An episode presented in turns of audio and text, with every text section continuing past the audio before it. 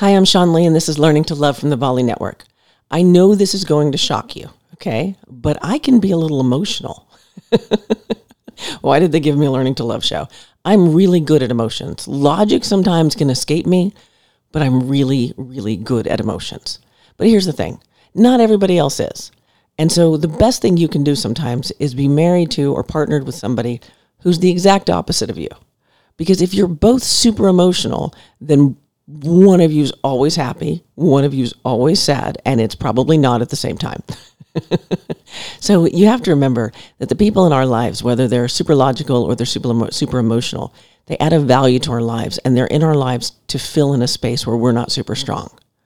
You know, you've heard me say before, I'm a big fan of letting the expert be the expert, but sometimes the expert is watching somebody else love you from the perspective that they have.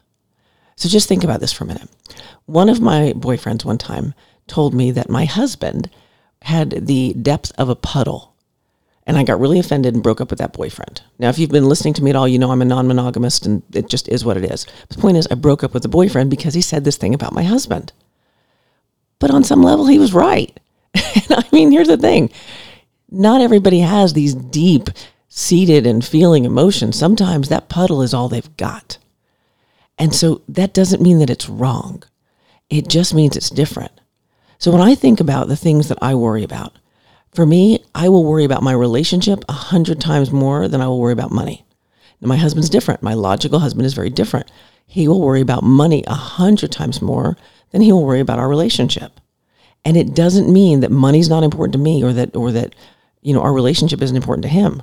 What it means is that we know that we've got it in those areas. Like I have never worried about money because money has never been a problem for me. It just never has.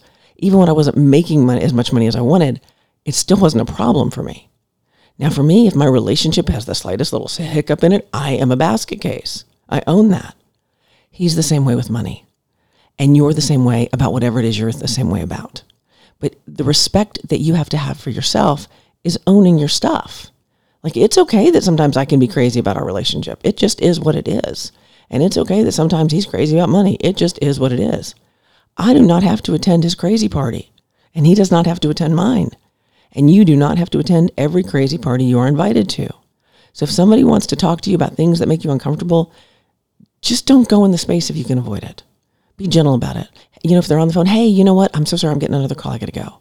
Or hey, I've got I've got to finish this work. Or let me finish this thing right now. Whatever it is, give yourself a chance to be distracted because sometimes you're just a puddle and they are an ocean.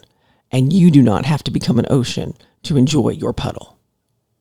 All right, if that made any sense at all to you, I'd love to hear what your thoughts on it. Please head over to the Facebook group and get in there and let's talk about it. The two wild, uh, sorry, not the two wild orchids. That's my other one. Learning to love. Get into the Learning to Love Facebook group and let's talk about it. But for now, I'm Sean Lee, and this has been Learning to Love, and I'll see you again tomorrow.